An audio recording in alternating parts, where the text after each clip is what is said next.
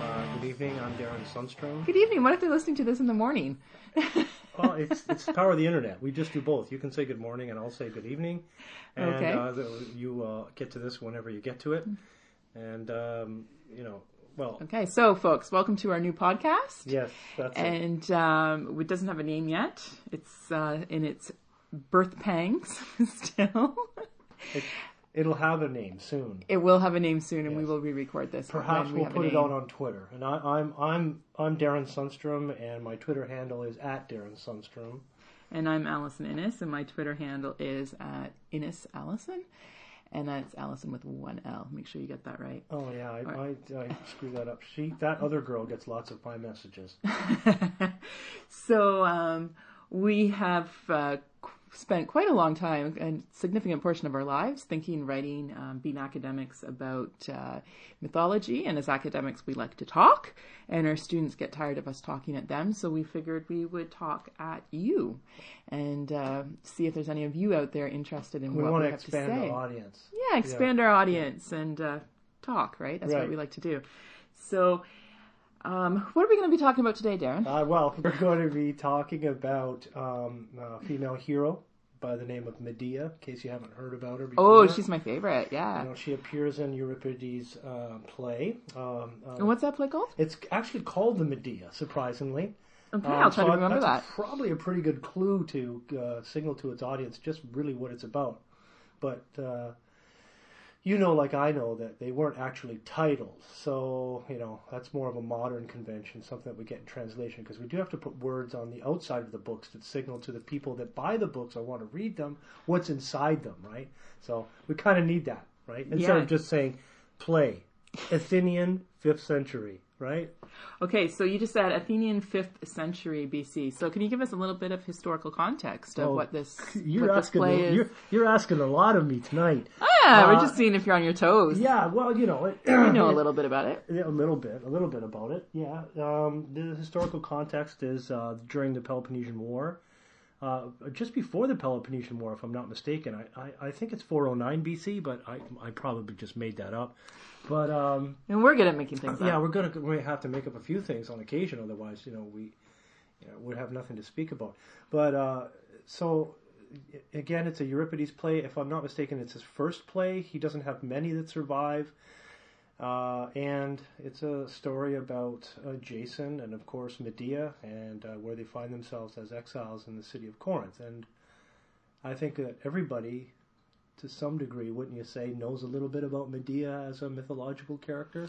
Yeah, I think if people know anything about her, it's usually that she killed her kids. Right. Um, and that, of course, was a new twist to the myth that, that Euripides uh, put in there. Yeah. Now, just um, a little bit more about about Athenian plays there. Now, they were usually f- uh, performed as part of a series, right? Like Yeah. as a- part of a three. Do do we know what other ones Medea was performed with, or is that lost in the in the mists of time? Well, well, okay. So there's a tetralogy. Usually they appear in threes along with the satyr plays. So you're in for three plays and then a satyr play at the end. So three is sort of a little- tragedies. yeah, three tragedies and then a little sort of uh, more comic relief kind of uh, material at the end.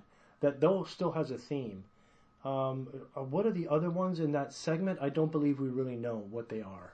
Right, considering the sort of Spartan. Oh, there's a word that's, that's a, you know evidence that we have around these these particular things. I don't think we really know. So we have to study it in isolation. Right. Okay. Um, it's going to exist on its own, and, but that's something that we kind of get used to as classicists because we don't often get a chance to read them all as one big giant package, and we have to see them as you know thirds in that case, right? And then each one is sort of analyzed in uh, in its own context, in its own juice, so to say, right? It's kind of like Star Wars, Empire Strikes Back, and Return of the Jedi, right? You don't just get to sit down and watch six hours worth of movies and comment on the scope of the entire thing. You really only get one, and then the second one. I think there might be people one. out there who do sit down and watch all six hours. Well, yeah, maybe So they do, but like- you know, back in the day you couldn't because they hadn't filmed it yet. yeah. Right? So you know, you go and you watch one, and then You know, and then if if you're lucky, a few months later, another one, or maybe a year later, another one, right? So often that's the sometimes the things that we find when we read these plays. But anyways, that's a, it's a minor minor province.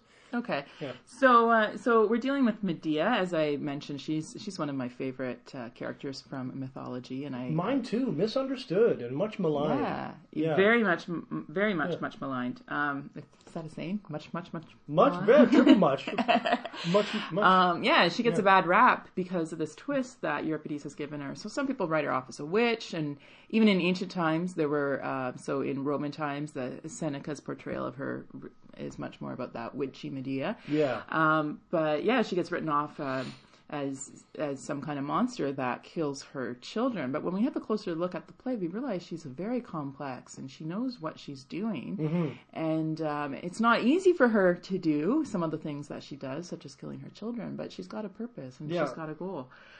Um, so a popular figure though, right? Because although we are looking at just her in Euripides' play, she's a figure in myth that makes many appearances in many other sources. right? yes, so definitely. it's not just like a one-off where you you know it's just like oh this one particular character is interesting let's talk about it for a little bit and then her her sort of fate and destiny is denied or left behind this is something that successive and i'm going to say poets and i'm going to say authors uh, use her as a um, a form right to Yes. address certain you know things that they want to get at Yes. Yeah. So we know that she uh, shows up obviously in Apollonius's um, Argonautica yeah great in the great. Hellenistic, and Yeah. we'll we'll get Great to that some episode. Yeah. fantastic. and i can say Um, book comfortably for the first time Yes, and Seneca's Medea, Mm-hmm. of course. Um, she also shows up in Ovid's Heroides, yes and she and, and in the metamorphosis yes, and the Metamorphosis, and, of there's so- Euripides Yes, yes. Oh, I was just taking that for Oh, granted that we already knew that one. Right. Um, and then there's mentions of her here and there. Um, I remember when we were translating Propertius that um, Yes. there's some mentions of her in there as well. So yeah, so she's definitely a figure that So she- gets in- trotted out time and again in, throughout the ancient world. Yeah, a sort of a transcultural figure, a transmythological figure, one that is both used by both Greeks and Romans, right? Yeah. So we primarily deal with Greek primary sources. Yes. So you know, often we don't really get a chance to get to those those Roman authors, which is a which is a terrible shame. Uh, but uh, yeah, I know. I just when you when you consider that, um, she is a is a figure that has much to say to many different people and many different cultures at many different times. Yeah. So with that kind of uh, setup here, we'll we'll talk a little bit more about the play um, specifically. For those of you who aren't familiar with it, you should rush out and buy a copy and read it. Um, it's a Greek play; They're, they they don't take too long to read. This Um, one's only fifteen hundred lines. yeah, so it's not, that's not bad. Yeah. Um, so our general gist of the play would be that uh, Medea, this is all after the the Argonautica and everything. Uh, Medea has uh, married Jason. They live in Corinth. They've got a couple of children, and uh, Jason has decided that he should marry the Corinthian princess. And in his own way, he thinks that this that Medea will see the logical reasons and how this is going to be such a benefit to Medea and the children. And she, of course, can see that it's not going to be, and uh, that's where our play opens, where we've got this uh, this event happening, and then over the course of the play, Medea works out her plan both for her escape and in a bizarre sort of sense, I suppose, a rescuing of the children or protection of the children through through killing them, and um, revenge on Jason as well. So it's all masterfully rolled up into kind of one one Yeah, big ball. yeah, like you know, we say all that stuff because we have the sort of foresight of the end of it. But you know, at the beginning, the audience that were watching it didn't really know what they were in for. And if Euripides was anything, he was someone who could keep you guessing. So when you you know you got to a tragic dramatic performance in Athens and you watched a little bit of Euripides play, and right away you might feel comfortable that you're in for something because you know who these characters are in a way, but uh, don't um, expect too much because uh, you're going to be um, uh, thrilled and and shocked. And this this this play is filled with sort of uh, a proleptic kind of anticipation. It's in the basis of a anticipatory nuptial that there's a wedding coming, like Allison was talking about, And you know, you just sort of think, hey, everything's going to be fine. Jason's going to get hitched up to this new lady, and Medea uh, is going to uh, either uh, like it or lump it, you know, to be crude. And then um, we're going to see what happens because we want to see what happens with Jason because everybody knows Jason is the most popular hero at the time, right? So if you're going to see this play, you're really you're you know you're waiting for the cue, and, and the cue is, oh look, it's it's about Jason, right? But then Medea is the first person to talk in the prologue. Yeah. Right? So you're in for something.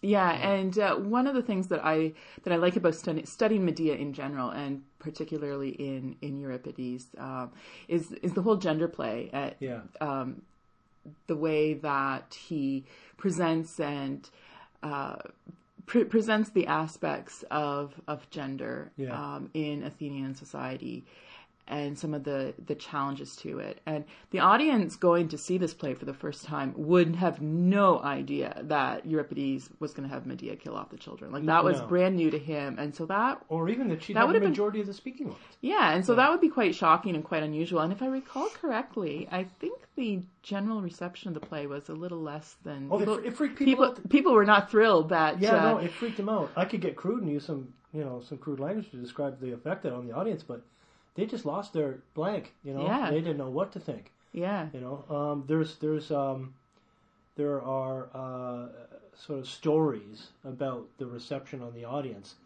and this goes into the argument argument about whether or not women attended the tragic dramatic performances and so on. But even if these are apocryphal, they're old enough to to tell you that something is uh, something's going on that you, it's Yeah. unexpected. yeah. The About- audience really wasn't comfortable with Well, the idea of this of this female The men, can you imagine? Yeah, right? And then not only that, if the women were there, and this apocryphal story, which I think comes from a Roman source, that said that the pregnant women in attendance, did you hear this? Yes, that they spontaneously aborted their babies? yeah, because Right, they yeah. were so horrified, Yeah, so they're like, shocked by it. Yeah, right. So, Yeah. you know, if, if even if I don't believe that's true, but it's it comes from an ancient source, a fairly ancient source, closer to it in time than we are. So, it still tells you about the power or the impact of it, right? For sure, Yeah. and or or that people thought that this was Like, like a that, that people thought that this was a plausible thing to have happened certainly exactly. says something about yeah, about their their perceptions Yeah. of of Medea. yeah. And and she's still held up as that horrifying figure today. Um, whenever Oh, you this see something, well, no, I shouldn't say whenever, but often when you see something in the news Yeah. about a mother who's killed who's killed her children, because it happens. Yeah. Um, and this gets into the whole myth of motherhood, which we won't Mm-hmm. get into um, today. But um, you know, she gets likened to a modern day Medea or something like that. right. They And even call it still- Medea complex. yeah, so Yeah. there's still that that um, that discomfort with women who are um, supposed to have this uh, nurturing, Yeah. mothering role, not being the complacent, nurturing mother figures.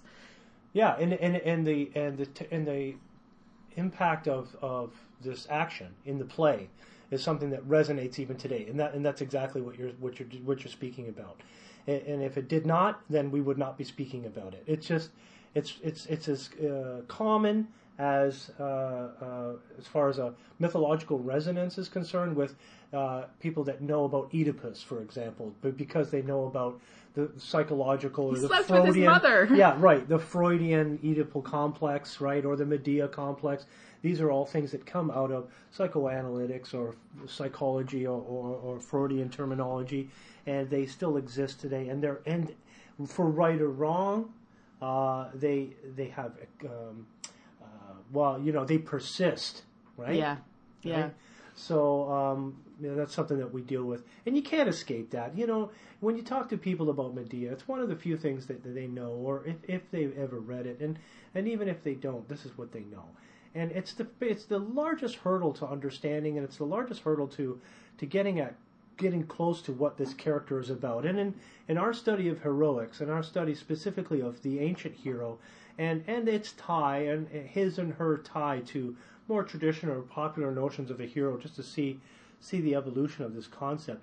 Uh, this this is a challenge because of, of this concept of, of the moral center, right? Yeah, definitely. Uh, so yeah, it's it's it's hard uh, for people to even think of Medea as a hero because there is that revulsion, and people just get hung up on the killing of the children, Yeah. um, and miss a lot of the complexities of her character. Um, so why don't we get into the play a little bit at this Sure. point? Um, so yeah, that sounds like a plan. So in this passage, Euripides, uh, very early on in the play, Medea comes out uh, to her house and encounters Jason for the first time, and the two of them have a little bit of a dialogue, a little bit of a debate about their um, roles in each other's lives and their fate and their destiny. And so we're going to hear the reading, and then we're going to have a little bit of a discussion about some of the things that um, appear in the reading. Euripides Medea, lines 476 to 492. I rescued you, as the Greeks know who were your shipmates long ago aboard the Argo, when you were sent to master the monstrous bulls with yokes and sow the furrow with seeds of death. The serpent who never slept, his twisted coils protecting the golden fleece, I was the one who killed it and held out to you a beacon of safety. I betrayed both my father and my house, and went with you to Pelias's land, Iolcus, showing in that more eagerness than sense. I murdered Pelias by the most painful of deaths, at the hands of his own daughters, and I destroyed his whole house. And in return for this, you foulest of men, you betrayed us and took a new wife, even though you have children.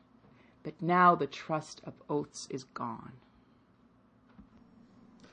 All right, so probably the easiest way then to tackle this is just to go through the go through the passage uh, line by line and 476 to 490, right? Yep, yep. So um, she says, I'll begin at the beginning. I rescued you. So here she's talking about her experience with Jason and his help in the Argo. So do you want to set this up for us a little bit? Well, yeah, it's great. It's a it's a good place to start actually because we, you know we, we have read a number of Euripides plays, right? And you know whether by you know blind luck or uh, divine providence, we we have read also um, Euripides Heracles, right? And the prologue, and, and we're in the prologue country here uh, in 480 uh, line 475 or so, the beginning of the play. But in Euripides Heracles, that beginning scene, do you remember?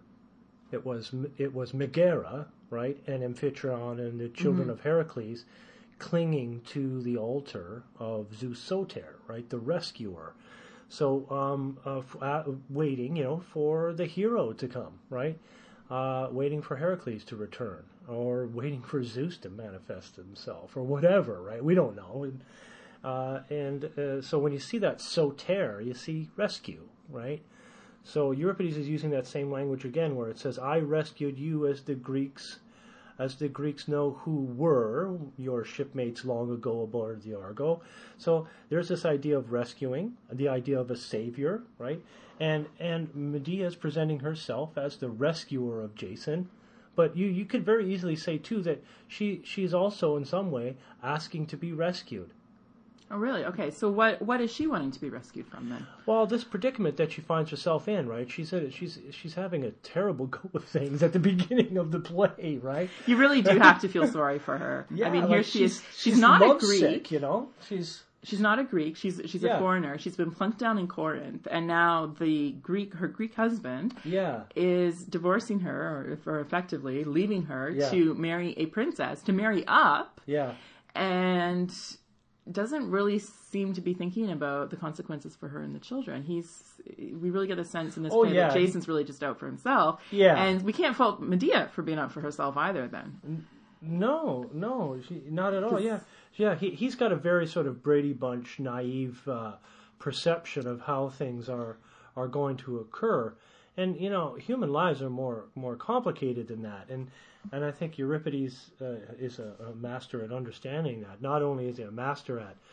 characterization and writing really excellent, compelling plays with you know uh, great little plot twists, and he utilizes his marginal characters, right? So there's so we could expect that Medea might be a major character in the play, and as soon as it opens, we know with the prologue she delivers the primary dialogue. The nurse does, but the nurse really tells us about what the terrible, terrible state that Medea finds herself in. Right, she's conflicted Yeah. and she's crying and she's not eating and she's she's glowering at the children with like thunder caps in her eyes and all this type of language. Right, it sets up this sort of sense of dread and foreboding and menace. Right. And So- so I, I just when that when you see that very first line when when now that she's confronting Jason about what they've done, it immediately pulls us back into the past, right? It pulls us back into what the The the adventures, Adventures back of when, the Golden when- Fleece. Yeah. Yeah. So for those of you of our audience who aren't uh, as familiar with that myth, she references monstrous bulls and a serpent who never sleeps. Um, can you give us a little bit of specifics about kind of what's what's the gist of the story there? Well, you know, just generally speaking, we all expect our heroes to, you know, uh, overcome dragons and and kill monsters and you know take us on fantastical journeys. And those those sections there reference episodes in Apollonius Rhodius's Argonautica. But uh, you know, this is this, that play occurs much much later during the Hellenistic, and, and this is this is during the time of the Peloponnesian War. But the the It's standard parts of the myth. it is. it's That's the that standard myth, yeah. right? That it's like it's not written in any one book anywhere, but it's the idea of the Argonaut, uh, of the Argo and the Argonautica. And the audience They would listening know to that. The, or watching this play would know that Yeah, she was involved in.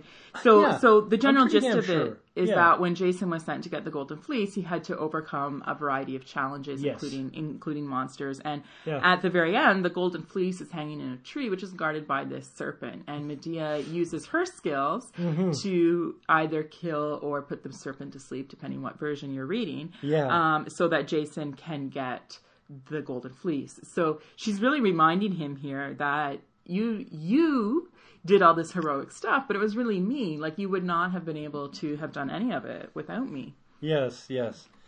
Now, now she says that she betrays both her father and her house. Um, so how does she? Again, for those who aren't familiar with with the story, how does she betray her family? Well, she's a woman alone, right? She she throw she decides to support Jason. She decides to support Jason as the leader of the Argonauts, and in making that choice, right? And you can debate whether or not she was, you know, influenced by Aphrodite or not, and and you can read Apollonius's play, uh, his novel, uh, and um, uh, you know talk about that. But she made a choice to join Jason, and as a result of that, she has turned her back on her father, right, Aeetes. On Because he didn't like Jason. no, so he- much he, was it? no, he's he he uh, he didn't like them. This, these guys they show up out of nowhere and they say, "Hey, we, we're Greeks and we want this thing," and and he was plotting to kill them. All these challenges, right, are all basically attempts on Jason's life that he was expected to fail and die horribly, but uh, um, but due to the support of Medea, they succeeded, right? And you can see um, you know the all the episodes that would become familiar from the standard myth uh, of the serpent that never sleeps and the monstrous bulls. Um, and this one doesn't mention the sown men, right? Yeah, oh, with oh yeah, it does. Yeah, Yeah. with yokes of the sorrow uh, with, uh, and, With and yokes, so, the furrow with seeds, seeds of death, right? Yeah. Yeah. So you know you put the serpent's teeth in, and the armed men rise up. Um, and Medea um, gave Jason the kind of the, the trick to defeating these armed Yeah. men that that sprang from from the ground. She's the agent of his success, and you can you can look at the details of that, right? How Yeah. that works out. So, and then um, she murdered Pelias by the most painful of deaths, and this is again is one of the one of the tripping points that I find people have with Medea. Back to this idea of a hero that murders in, in general, but specifically um, a female hero who is murdering. And um, here, this is after um, she's returned to Jason's house with him. Um, so Medea is up is from Colchis, way up in the Black Sea, kind of on for as far as the Greeks are concerned, she's from the fringes of of civilization. She's Yeah. kind of in some kind of magical hinterland sort of thing. Yeah. Um, so she returns to Iolcus with with with Jason and and the fleece, um, and she uh, convinces uh, by using her her magical skills, she convinces uh, Jason's sisters that. If they chop up their father and put him in a pot, um, she can rejuvenate him. Um, and so they do that, but she doesn't. Um, it well, it doesn't work for No. for one reason or another. It doesn't work this time. Yeah, the daughters And- of Pelias are duped into killing their own father. Exactly. Yeah. And um, now I think, if I recall correctly, the just behind that too is that Medea is looking out for Jason getting the getting the crown, right? Because Oh, yeah. Pelias wouldn't give it up to Jason, even No. though he had come back with the golden fleece. Yes, absolutely. So he, he he returned from the impossible task, and then as a result of his success, no no small degree to Medea's involvement, Pelias is forced to. Uh, you know, he's presented with this question: What do I do now? Right? Like I sent the guy out there to fail and die, And he didn't and, die. and he didn't die, and he comes back successful. So now I got this guy who I promised the kingdom to if he if he brought this thing to me, the family heirloom, the golden fleece, right? That I would give him the throne, and and, and he doesn't, right? So Yeah. Jason basically turns to Medea and says, "Well, honey, what do we do now?"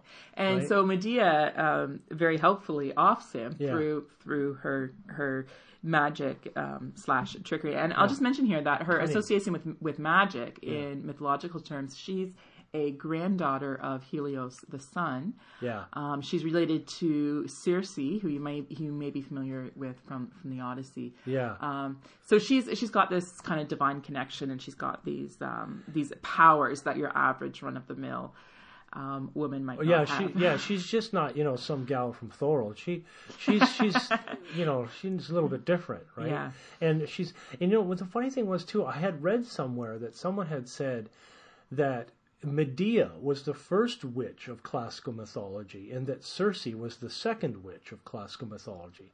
I might have inverted those, but I kind of look like it the, that way because um, it's it tells you of her sort of preeminence in in thought of being associated with witchcraft and you know black magic and all that stuff even over Circe although Circe is the aunt right and and and uh, the sister of Aeetes and probably uh, more powerful right uh, just because of the bloodline connection but Medea is still so popular right that She's really rooted in yeah the- she really takes memory. over you know she Yeah. sort of takes over that Yeah. that idea. So we, we, we, we could definitely see that. But she does assist Jason in this particular episode.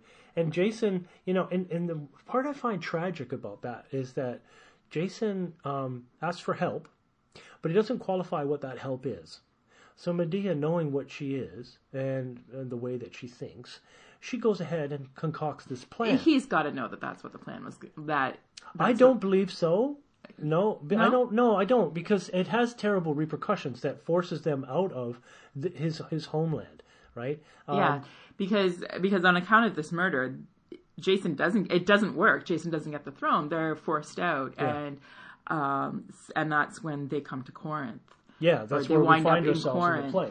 um, in the play. Yeah. So, um, one of the things that I think is important to emphasize here is that Medea has nowhere to go, and I think she's reminding us of this. She cannot go to her. Uh, her father-in-law's house because she's burned out the welcome mat there Yeah, um, and she cannot go back to her father's house. And one of the things to bear in mind in terms of gender uh, in the ancient world is that a woman, um, a woman needed to have a man, either her father or her husband, um, to Yeah, take her proper role in society. Yeah. yeah. So, um, so I think in this, um, I think she's reminding us of what she did for Jason, and so her uh, her heroic acts.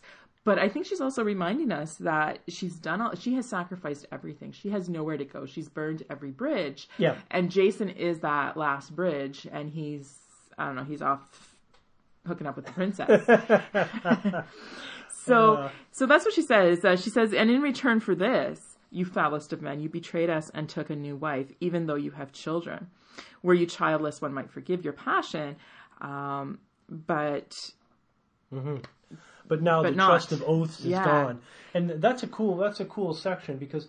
The, you know, and one, it demonstrates to the audience that Medea understands what the power of the oath is, which is important to sig- as an important signifier for heroics, because women aren't primarily, you know, associated with having knowledge of what the oath is, right?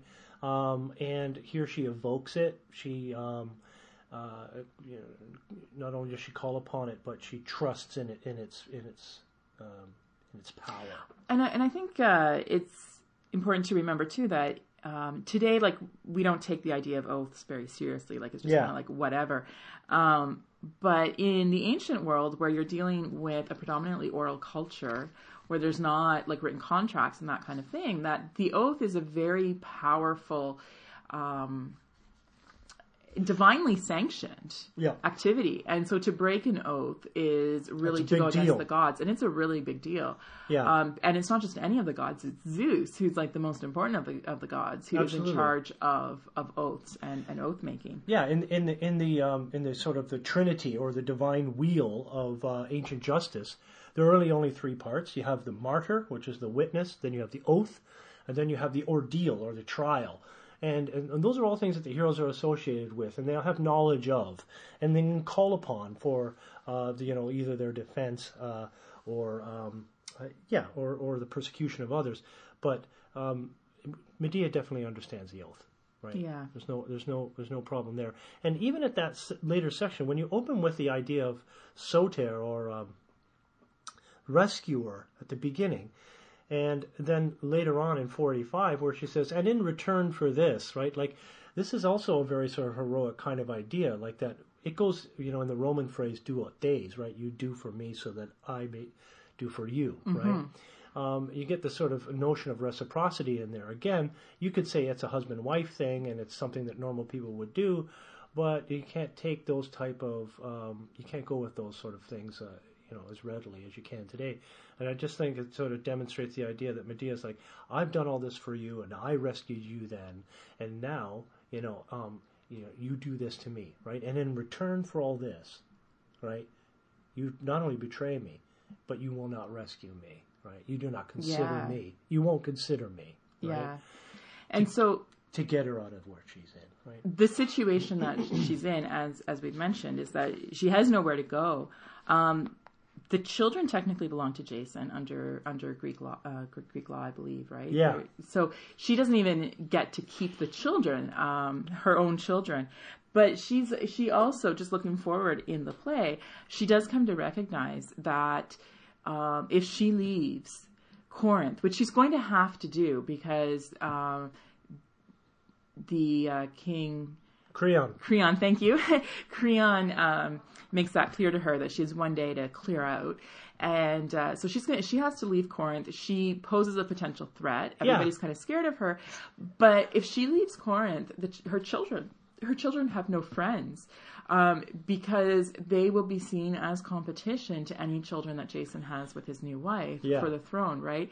And in earlier versions of the myth, it was actually the Corinthians that killed the children um, rather than Medea. So, uh, what Euripides does is, as part of Medea's anger and desire for revenge, um, on Jason is he has her kill the children, but it's also um, a sort of mercy killing because she knows that they are not safe and they cannot come with her, Yeah. and she cannot leave them. Yeah, it's, it's a sticky point. Like there's a lot there's a lot going on there about things that we don't really know, but uh, you know we do know what is dealt with in the play, and that Yeah. is she is responsible for their deaths. Jason, of course, regrets it, uh, but Medea says that this must be done. Right, Uh, she vacillates a little bit as she kind of contemplates what she has to do, uh, but then she does steel herself to the act, and it's and it's the ultimate sort of weapon to use against a father in this time. Right? Yeah, and some people want to see Medea as mad or insane, but she really isn't. It's very calculated. Yeah. And and I wouldn't even say it's coldly calculating because she does show a lot of emotion in the play. You really do get a sense that this is not something that she It's done is- robotically. No, Yeah, and it's right. not done easily. Right. Um, but she wants to utterly destroy Jason. Yeah. And the best revenge um, on him is not to kill him because then it's just over. Yeah. But he, she. You always al- damage the family, like the Yeah, gods al- do. And it's almost systematic that she goes about and she wipes out. So she uh, uses her magic and the children um, to kill the princess and. Um, unplanned, but probably a bonus um, for her from her perspective. She also kills the king in that, Yeah. and then she kills the children. And Good so times. Jason has, so he's left there in Corinth, and then she takes off, and Jason's left there in Corinth with absolutely nothing and no one. Yeah. And and as we've said it already, it's he doesn't even have a family back home that he can go to because he's killed. Uh, she's you know the Pelias has been killed and the Yeah, family's that's been a- estranged and That's his up there. evil uncle, and Yeah, he's so not going back there. yeah, so um, he has to live the rest of his days um, with this. Yeah. and we know from mythology, not from Euripides' play, but from uh, Well, from Medea does. mythology. We do know from Medea. Oh, yeah? Medea, because right at the very end, Medea has a sort of divine-like capacity to prophesy Jason's death. Oh, that's right, yes. So we're, we're looking at her sort of rising through the play and becoming more of a divine figure. And right at the very end, you know, she's on her supernatural chariot, driven by these serpent-like Snakes, dragons, right? yeah. And, and and she's sort of yelling down at Jason, you know, and sh- she's taking away the bodies and denying him the privilege of even burying his own children. And and she prophesies to him that he'll meet his death as a as an old man, you know, sitting underneath the prow of the Argo on a beach as it rots away, talking about his, you know, great adventures in the good old days when he was young, right? And and that the prow will fall on his head, right? Yeah, I you- found it here. You got it yeah. in there. Can So um, line thirteen eighty six. Um, actually, I'm going to back up and just kind of read. It's it's a short little speech. I'll just read the whole thing here. Um, and who's speaking? no, and Medea speaking to Okay. Jason, and this is right at the very end of the play. Yeah. No, indeed, my hand will bury them. Jason's not going to get to touch the kids. Yeah, and bringing them to Hera's shrine on the cliff, so none of my enemies will insult them by pulling down their tombs. In this country of Sisyphus, we shall assign a sacred feast and rituals as a memorial of this impious murder forever after. So the children are going to receive honors in death. Um, yeah. I myself am going to erect Erechtheus' country, which is Athens. Oh, she says, she says that, Athens, to live with Aegeus, son of Pandion. Since you are base, your death will be fittingly me. You'll be struck on the head by a piece of your ship Argo, a better termination to your marriage with me. Yeah. So, uh, Jason, far from having a heroic, a big heroic blast of glory in his life, he just Yeah. kind of withers away, and Yeah. he's he's Not with a bang, but with a whimper. Exactly, Mm-hmm. and he he's been effectively this homer guy living in this homeless guy living in this hollowed out wreck of his ship. Yeah, sitting on the beach. and know? it collapses on top of him. Yeah.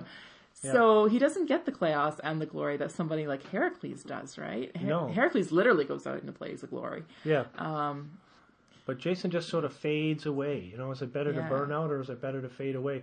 You know, Medea, and then Medea, and this is another thing too. You know, then Medea gets away, yeah. right? Like Yeah. everyone's like, well, Where's the where, justice? where is the justice? Where is you know the convenient denouement, the tying up, right? That should come at the very end of all my little happy little stories that um, I have come to understand.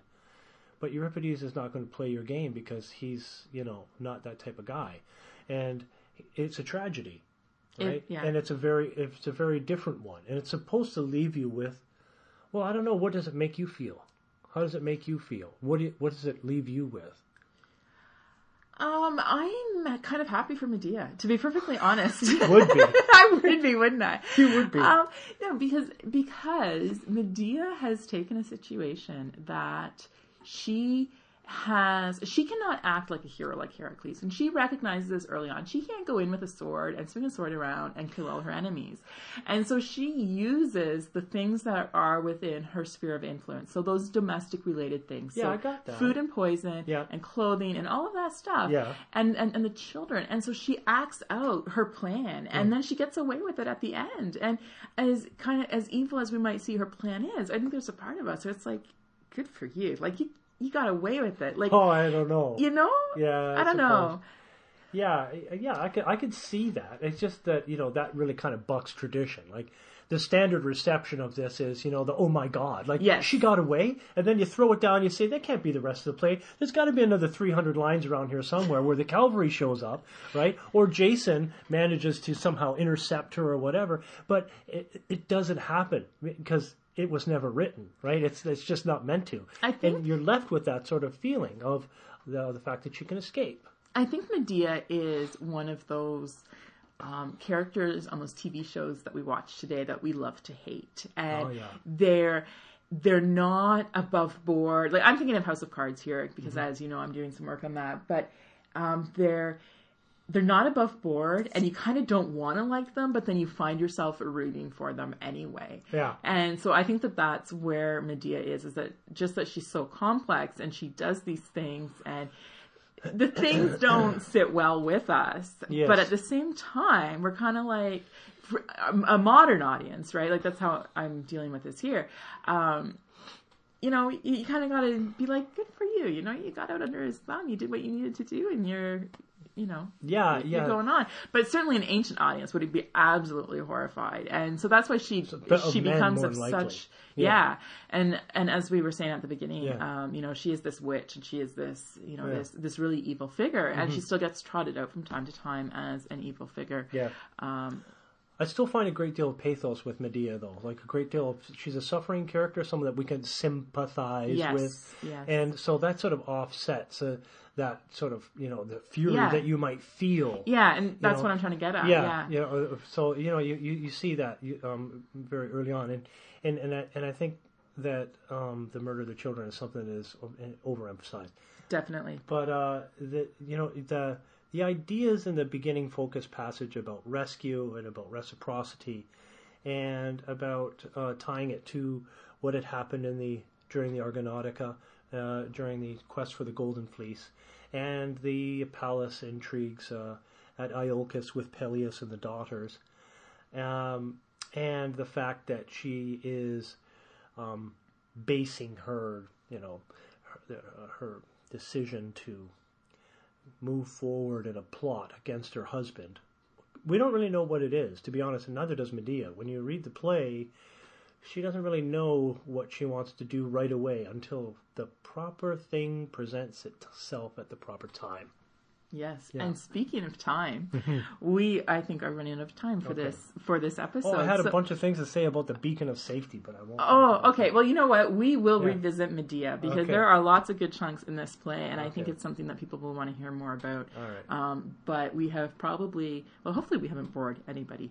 Yeah. But um, we're going to wrap it up for there for today. Absolutely. And we will be back with another chunk of myth um, at some schedule we will eventually determine. So I am Darren Sunstrom, and my Twitter uh, handle is at Darren Sunstrom.